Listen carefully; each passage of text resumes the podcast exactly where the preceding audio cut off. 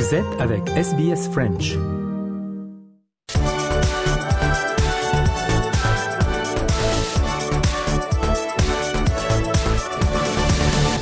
Europa Voice numéro 120, mesdames et messieurs, bonjour, bienvenue. Et comme d'habitude, on retrouve Nathanaël Bloch, sans qui ce podcast ne serait pas possible. Salut Nathanaël. Salut Marianne.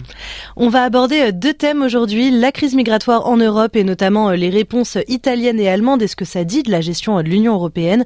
Puis en deuxième partie euh, d'émission, on se téléportera en 2027. Qui pour remporter la présidentielle en France? C'est trop tôt pour le dire bien sûr, mais un nouveau sondage paru tire des enseignements très intéressants, vous allez voir.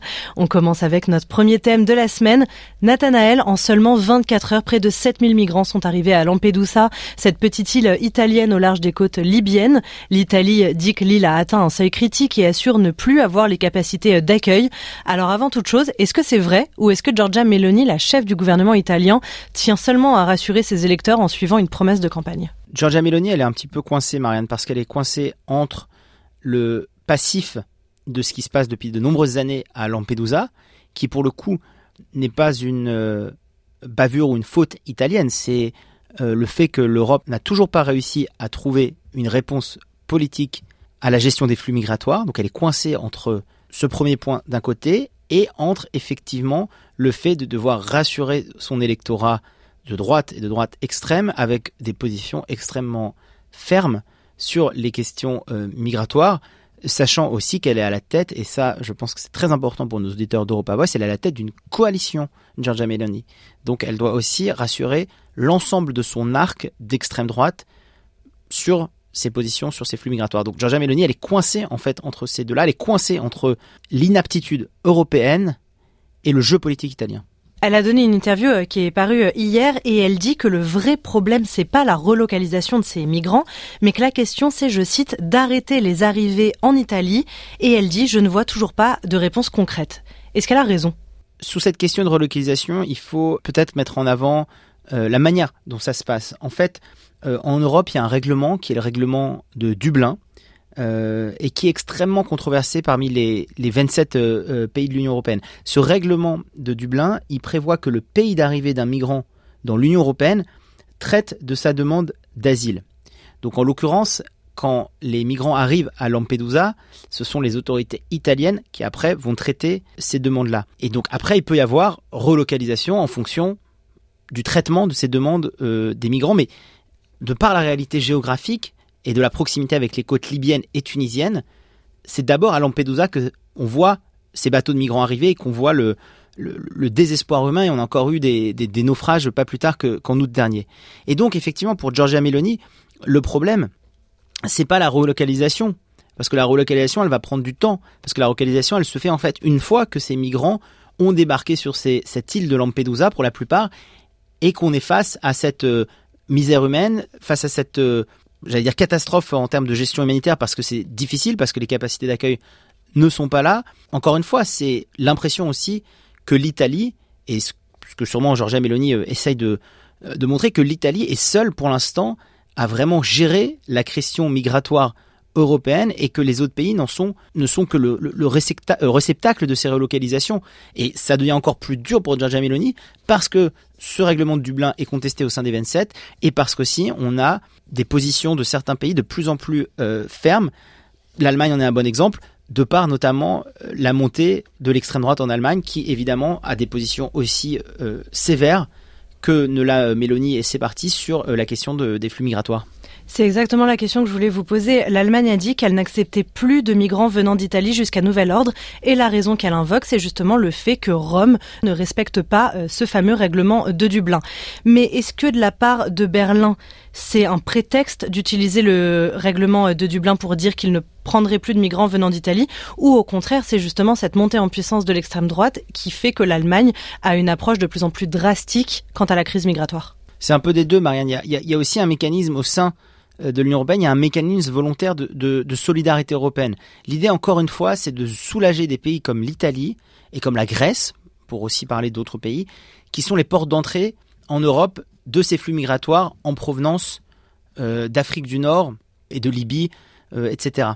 Donc il y a ce mécanisme qui est mis en place. Et en même temps, on a des pays qui ne respectent pas ces accords de Dublin, qui les contestent, Et donc, effectivement, la réponse allemande, c'est à la fois une critique du mécanisme en Europe, et c'est un refus aussi d'appliquer tout simplement ce mécanisme de solidarité européen, mais c'est aussi une preuve du durcissement des positions euh, politiques en Allemagne, notamment de par la montée de l'extrême droite, et euh, une réponse en fait à ces pressions migratoires qui font que le gouvernement allemand a effectivement euh, informé Rome de sa décision d'arrêter bah, de recevoir ces migrants relocalisés en Allemagne en provenance d'Italie.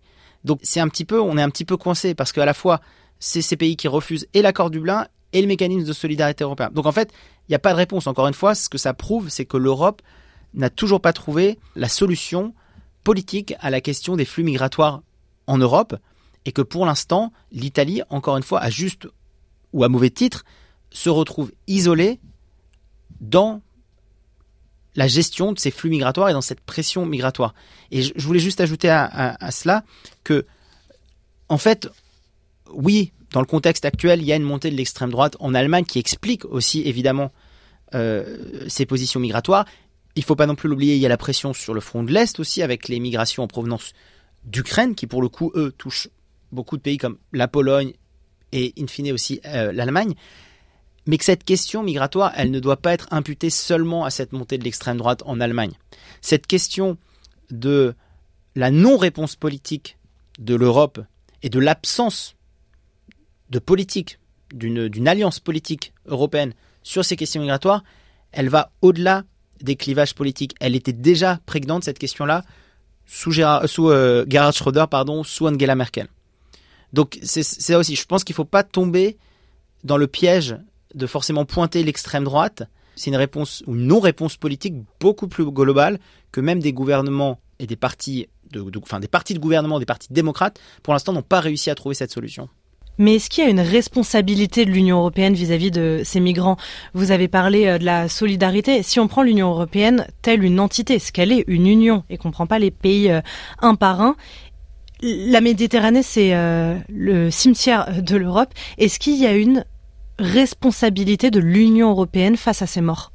Bah, Il y a un règlement, enfin encore une fois, on, peut rappeler, le, problème c'est que si vous avez des, règlements, euh, comme le règlement de Dublin, si vous avez des, euh, des mécanismes comme le mécanisme volontaire de solidarité européenne, et que ces deux-là, pour ne citer que en exemple, ne sont pas euh, respectés ou sont contestés, mais qu'en parallèle de ça, il n'y a pas de sanction ou qu'il y a non-effectivité de la sanction, on est, on est coincé. En fait, c'est là aussi. Alors, est-ce qu'il faut des sanctions, euh, plus de sanctions financières? Est-ce qu'il faut conditionner l'accueil de ces migrants à l'obtention de certains euh, paquets et euh, certaines aides européennes? On avait eu ce débat, Marianne, vous vous rappelez, avec le mécanisme de solidarité européenne, enfin la redistribution à l'intérieur de l'Europe des pays les plus riches vers les pays les plus pauvres, avec l'opposition des pays qu'on qualifie de frugaux. On avait eu ce débat et on, avait vu comment en fait certaines aides étaient conditionnées aussi au respect de certains critères, etc.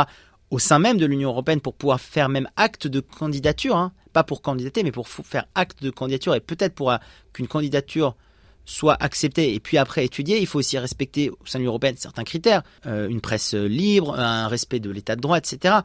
Donc la question c'est est-ce que ça, par exemple, ça pourrait être considéré comme un non-respect de ces critères premiers pour faire partie de l'Union européenne. Et c'est ça qui est un petit peu bizarre, c'est que euh, sur la question migratoire par rapport à d'autres questions qui sont peut-être plus économiques, on a l'impression que les pays de l'Union européenne s'affranchissent un peu de certaines règles qu'ils voudraient imposer à d'autres pays qui eux-mêmes toquent à la porte de l'Europe. Et c'est pour ça que je dis que pour l'instant, il n'y a pas encore de réponse politique cohérente coordonnée au niveau de l'Union européenne pour gérer ces flux migratoires. Et ce qui s'est passé fin août à Lampedusa, euh, avec ces, gardes frontières italiens qui sont envoyés pour euh, porter secours à ces embarcations de fortune euh, en provenance de Libye, en provenance de Tunis, c'est finalement un épisode de plus dans ce qui se passe à Lampedusa depuis des dizaines et des dizaines d'années. Et donc c'est là aussi où, l'Europe, encore une fois, et, je sais, on a souvent eu ce débat euh, pour nos auditeurs d'Europa Voice entre les aspects d'élargissement, c'est-à-dire jusqu'à où on est capable d'élargir l'Union européenne. Est-ce qu'on est élargit plus à l'est Comment on considère la Turquie Est-ce que ça reste une zone tampon Enfin, voilà. Est-ce qu'on passe de 27 à 30, 35 Ce débat entre l'élargissement et l'approfondissement, c'est-à-dire avec le le nombre de pays qu'on a déjà au sein de l'Union européenne, mais est-ce qu'on a encore des choses à approfondir Est-ce qu'on a encore à créer une entité politique? Pour moi, la question migratoire, elle est vraiment euh, symptomatique du manque de profondeur de l'intégration politique sur certaines politiques de euh, l'Union européenne. Tout à l'heure, vous évoquiez euh, d'autres pays plus euh, démocratiques dans l'Union européenne qui n'avaient eux non plus pas trouvé la réponse à la crise migratoire. On va parler de la France. on en est où de la politique migratoire en France, notamment à quelques semaines du passage du projet de loi sur l'immigration? En France aussi, en fait, et c'est pour ça que j'ai tenu à préciser que ça dépasse les clivages extrêmes droite. Même en France, le, il y a un durcissement de la politique migratoire et c'est devenu vraiment un aiguillon pour les partis politiques de ce qu'ils considèrent comme étant une préoccupation euh, des électeurs et des Français. Donc en, France aussi, j'allais dire, on a affaire à un durcissement de cette euh, politique euh, migratoire de par notre histoire, j'allais dire de par notre histoire coloniale, de par notre histoire d'intégration des populations immigrées. Il est évidemment inconcevable que la France prenne j'allais dire des positions similaires à celles qu'est en train de prendre l'Allemagne actuellement mais je ne serais pas surpris que cette question migratoire soit vraiment un thème qui était quand même historiquement euh, longtemps réservé euh, chasse gardée de la droite, mais ça va clairement et on lit toujours pas dans les boules de cristal, mais je pense que la, la question migratoire, ça va vraiment devenir un thème transparti et une jauge dans les débats à venir, pas seulement à droite, mais même pour la majorité euh, présidentielle. Merci beaucoup Nathanaël. La question migratoire qui n'est donc plus un thème réservé euh, à la droite, voire euh, à l'extrême droite, ce qui nous amène tout droit à notre euh, deuxième sujet, qui pour gouverner la France en 2027 un sondage euh, Toluna Harris Interactive pour euh, Challenge a été publié. Le thème c'est qui pour remporter 2027. On le rappelle, 2027 c'est l'élection présidentielle euh, en France. Évidemment, on ne le sait pas, on ne lit pas dans les boules de cristal, Nathanaël. Mais le premier enseignement est que Marine Le Pen est donnée en tête du premier tour avec 30% des intentions de vote à elle seule. Et donc ça veut dire 30% sans compter le parti d'Éric Zemmour par exemple, sans compter d'autres partis de droite ou d'extrême droite. Marine Le Pen passerait au premier tour avec 30% des intentions intention de vote à elle seule. Donc, c'est 7 points de plus qu'en 2022. C'est effectivement l'information euh, principale de ce, sondage Toluna Harris Interactive pour Challenge, c'est que quelle que soit la configuration des opposants politiques, Marine Le Pen arrive en tête du premier tour et arrive en tête avec une avance considérable, comme vous l'avez rappelé, par rapport euh, à 2022. C'est l'information de ce sondage-là, et j'allais presque dire le reste est secondaire. le reste est secondaire. Et, c'est vraiment, pour moi, c'est aussi symptomatique. C'est-à-dire que c'est maintenant un fait. C'est pas tellement qu'elle sera le podium ou qu'elles seront les deux premiers, c'est qui face à Marine Le Pen. Et c'est vraiment, alors encore une fois, on est tôt, euh, c'est sur un échantillon réduit, c'est un peu plus de 2000 personnes, etc. Mais vraiment, on a l'impression que ça va plus, de plus en plus s'orienter vers ça, c'est qui pour affronter Marine Le Pen au second tour? C'est pas la première fois que les sondages euh, donnent Marine Le Pen peut-être pas gagnante, mais en tout cas en très bonne position. Alors encore une fois, l'élection c'est dans trois ans et demi, beaucoup de choses peuvent se passer euh, d'ici là. Mais pourquoi Marine Le Pen a un tel succès? Est-ce que c'est la confiance que les Français lui accordent. Est-ce qu'elle rassure parce qu'elle est dans l'échiquier politique depuis très longtemps? Est-ce qu'elle a tellement été en opposition à son père vers une dédiabolisation du Front National qui est devenu le Rassemblement National? Est-ce que ça veut dire qu'elle rassure, on lui fait confiance? Ou est-ce que ça, c'est tout simplement parce qu'elle peut récupérer les voix de Valérie Pécresse ou d'Éric Zemmour, ce qui rend son parti plus fort? Il y a trois grandes raisons, euh, je dirais, qui font que Marine Le Pen arrive à ce niveau-là dans les, dans les sondages trois ans, trois ans et demi avant, euh, avant les élections. D'abord, c'est effectivement, vous l'avez mentionné, c'est le niveau de confiance considérable euh, qu'elle a et qu'elle a su garder depuis les dernières élections présidentielles. Marine Le Pen, c'est la deuxième personnalité politique envers laquelle les Français ont le plus confiance.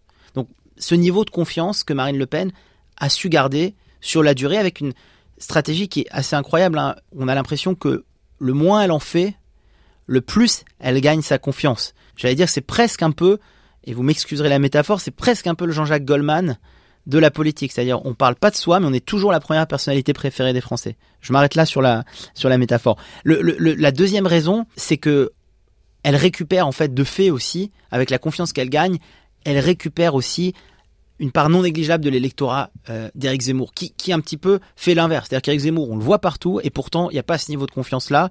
Il faut aussi se, se, le, se, le, rappeler et, le partager avec nos auditeurs d'Europa Voice.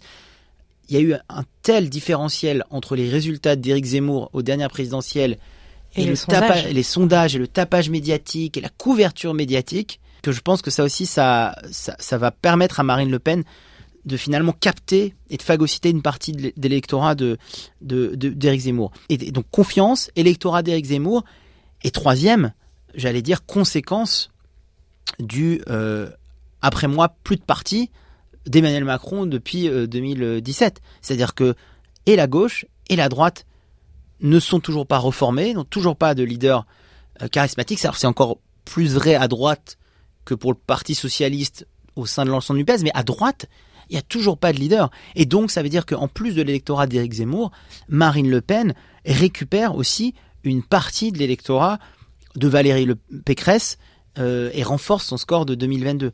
Donc elle a une espèce, et c'est là où c'est, j'allais dire, très inquiétant, c'est qu'elle a un niveau de confiance qui est stabilisé depuis 2022, et elle a une, ce qu'on appelle en politique, elle a une réserve de voix, ce que vous avez besoin pour votre second tour. Le problème d'une élection à deux tours, c'est que c'est bien d'arriver premier, c'est bien d'avoir un score, mais il faut des réserves de voix, des reports de voix pour le second tour. Et là, on a l'impression que Marine Le Pen, ses réserves de voix, elle les a. Et alors encore une fois, euh, c'est pas aussi simple que des que des additions, mais, mais si on additionne euh, Éric Zemmour, euh, la part de, de Valérie Pécresse qui partirait chez Marine Le Pen, elle est effectivement en mesure de remporter cette élection euh, présidentielle 2027. Alors justement, les autres candidats que vous avez mentionnés, on va en parler dans un instant. J'ai deux petites questions avant ça. Vous dites que Marine Le Pen, c'est la deuxième personnalité qui rassure le plus. C'est qui la première? C'est Édouard Philippe. C'est l'ancien Premier ministre d'Emmanuel Macron. Et on le voit, hein, il a un vrai plan com. Il se positionne pas encore sur 2027, mais il l'a dit à nos confrères de, France Inter qu'il a effectivement en tête déjà un plan pour 2027. Ça, c'est le, premier élément sur Édouard Philippe. Et puis, pour faire le lien avec euh, Marine Le Pen, Édouard Philippe lui-même a mentionné à nos, confrères de France Inter qu'effectivement, la victoire de Marine Le Pen et Léa Salamé le, le, questionnait sur, euh, sur des déclarations de Gérald Darmanin, qui lui aussi est dans la course à la présidentielle, mais le questionnait sur la question de si la, la victoire de Marine Le Pen était, possible slash probable. Et effectivement, Édouard Philippe, lui aussi, a considéré que cette victoire de Marine Le Pen était probable. La seule différence, j'allais dire, c'est que euh, par rapport à Gérald Man- Darmanin, et je ne veux pas anticiper vos questions, mais qui, euh, lui, est dans la course un peu plus loin, Édouard Philippe n'a aucun intérêt à positionner tout son discours et à faire toute, son, toute sa campagne sur l'opposition à Marine Le Pen.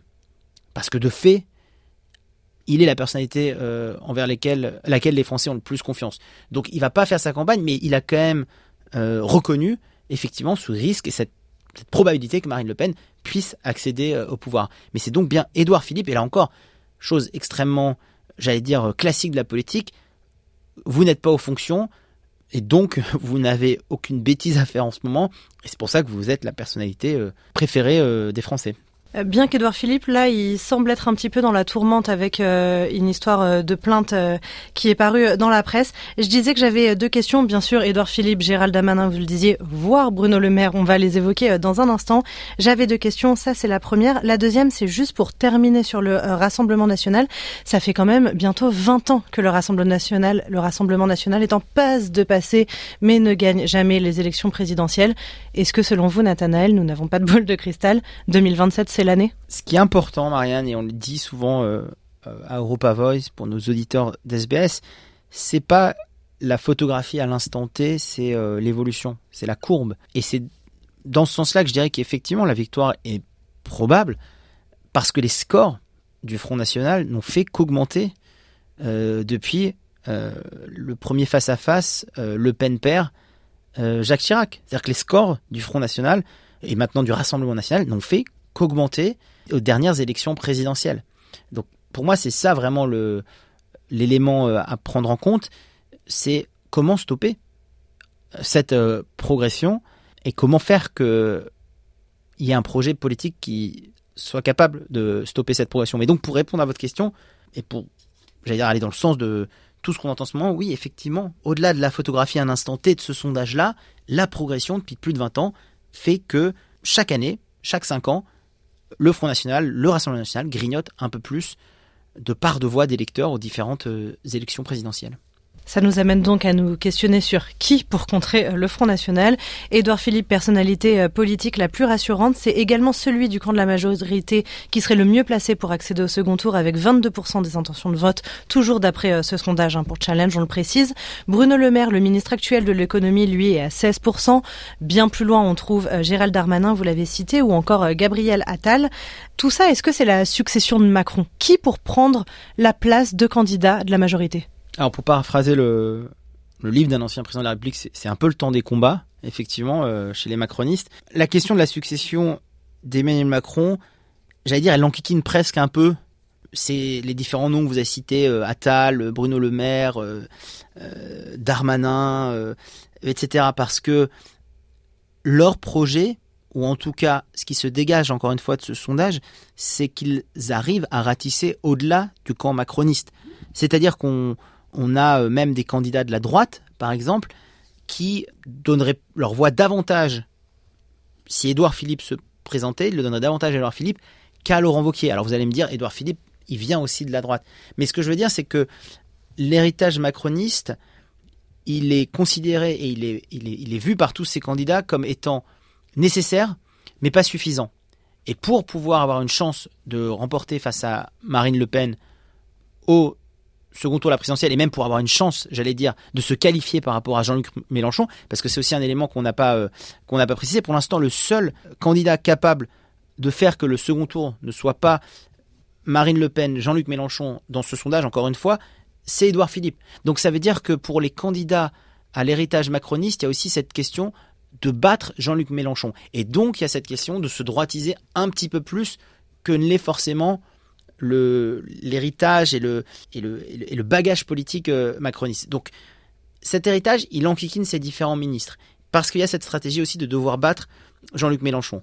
Ensuite, pour l'instant, ce qui fait aussi le jeu des candidats les plus à droite de la majorité présidentielle, donc là, euh, je parle de, de Darmanin et de Bruno Le Maire, plus que de Gabriel Attal, c'est que pour l'instant, la stratégie de, de ne pas se montrer pour euh, gagner en popularité, elle marche chez Marine Le Pen, elle marche chez Édouard Philippe, c'est un échec total chez les Républicains. Euh, la stratégie de Laurent Wauquiez de d'être discret, de pas se montrer, elle est totalement nulle et elle ne marche pas. Et encore une fois, c'est aussi la résultante de ce qu'a fait Emmanuel Macron il y a, il y a maintenant 7-8 euh, ans de, de, cela. Donc, ce que je veux dire, c'est que comme ça ne décolle pas à droite, Darmanin, le maire ont aussi tout intérêt à axer leur campagne un peu à droite pour être capable de récolter aussi les voix de la droite et battre Jean-Luc Mélenchon au premier tour pour se qualifier face à Marine Le Pen.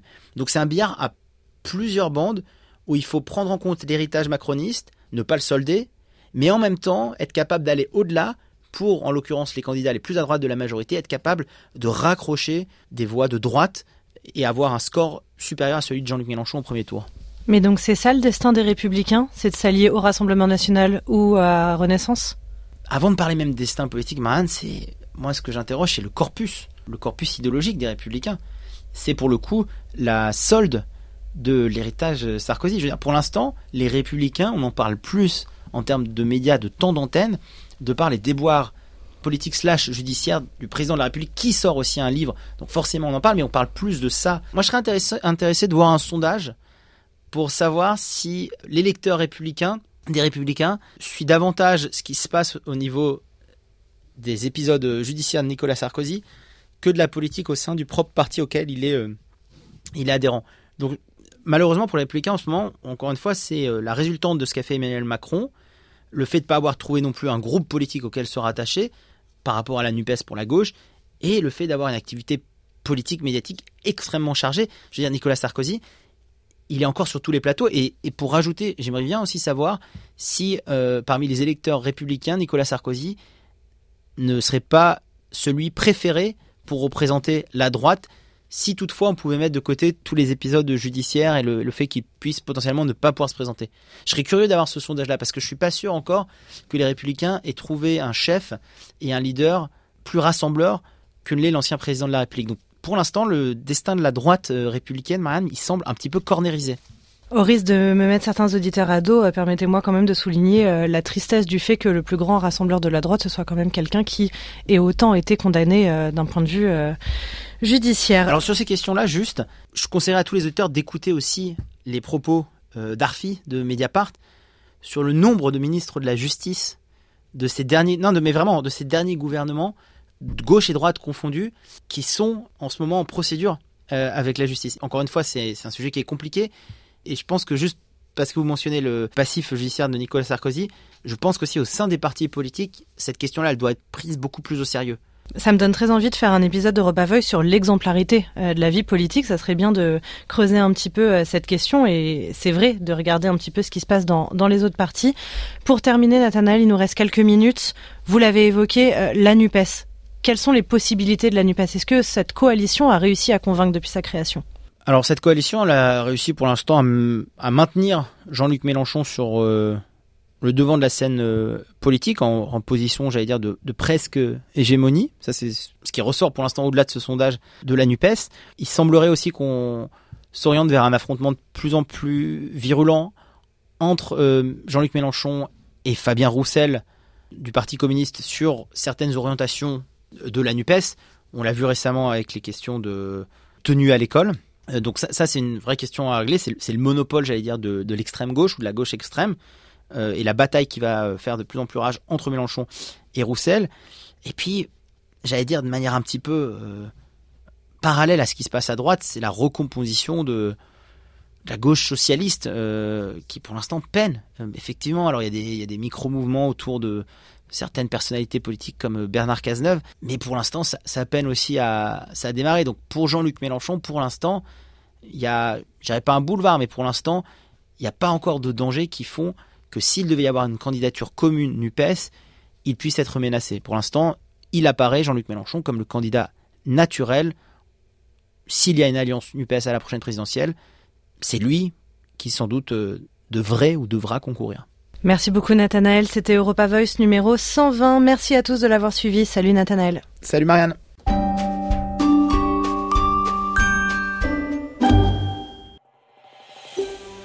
Vous voulez entendre d'autres rubriques comme celle-ci? Écoutez-les sur Apple Podcasts, Google Podcasts, Spotify ou n'importe où où vous obtenez vos podcasts.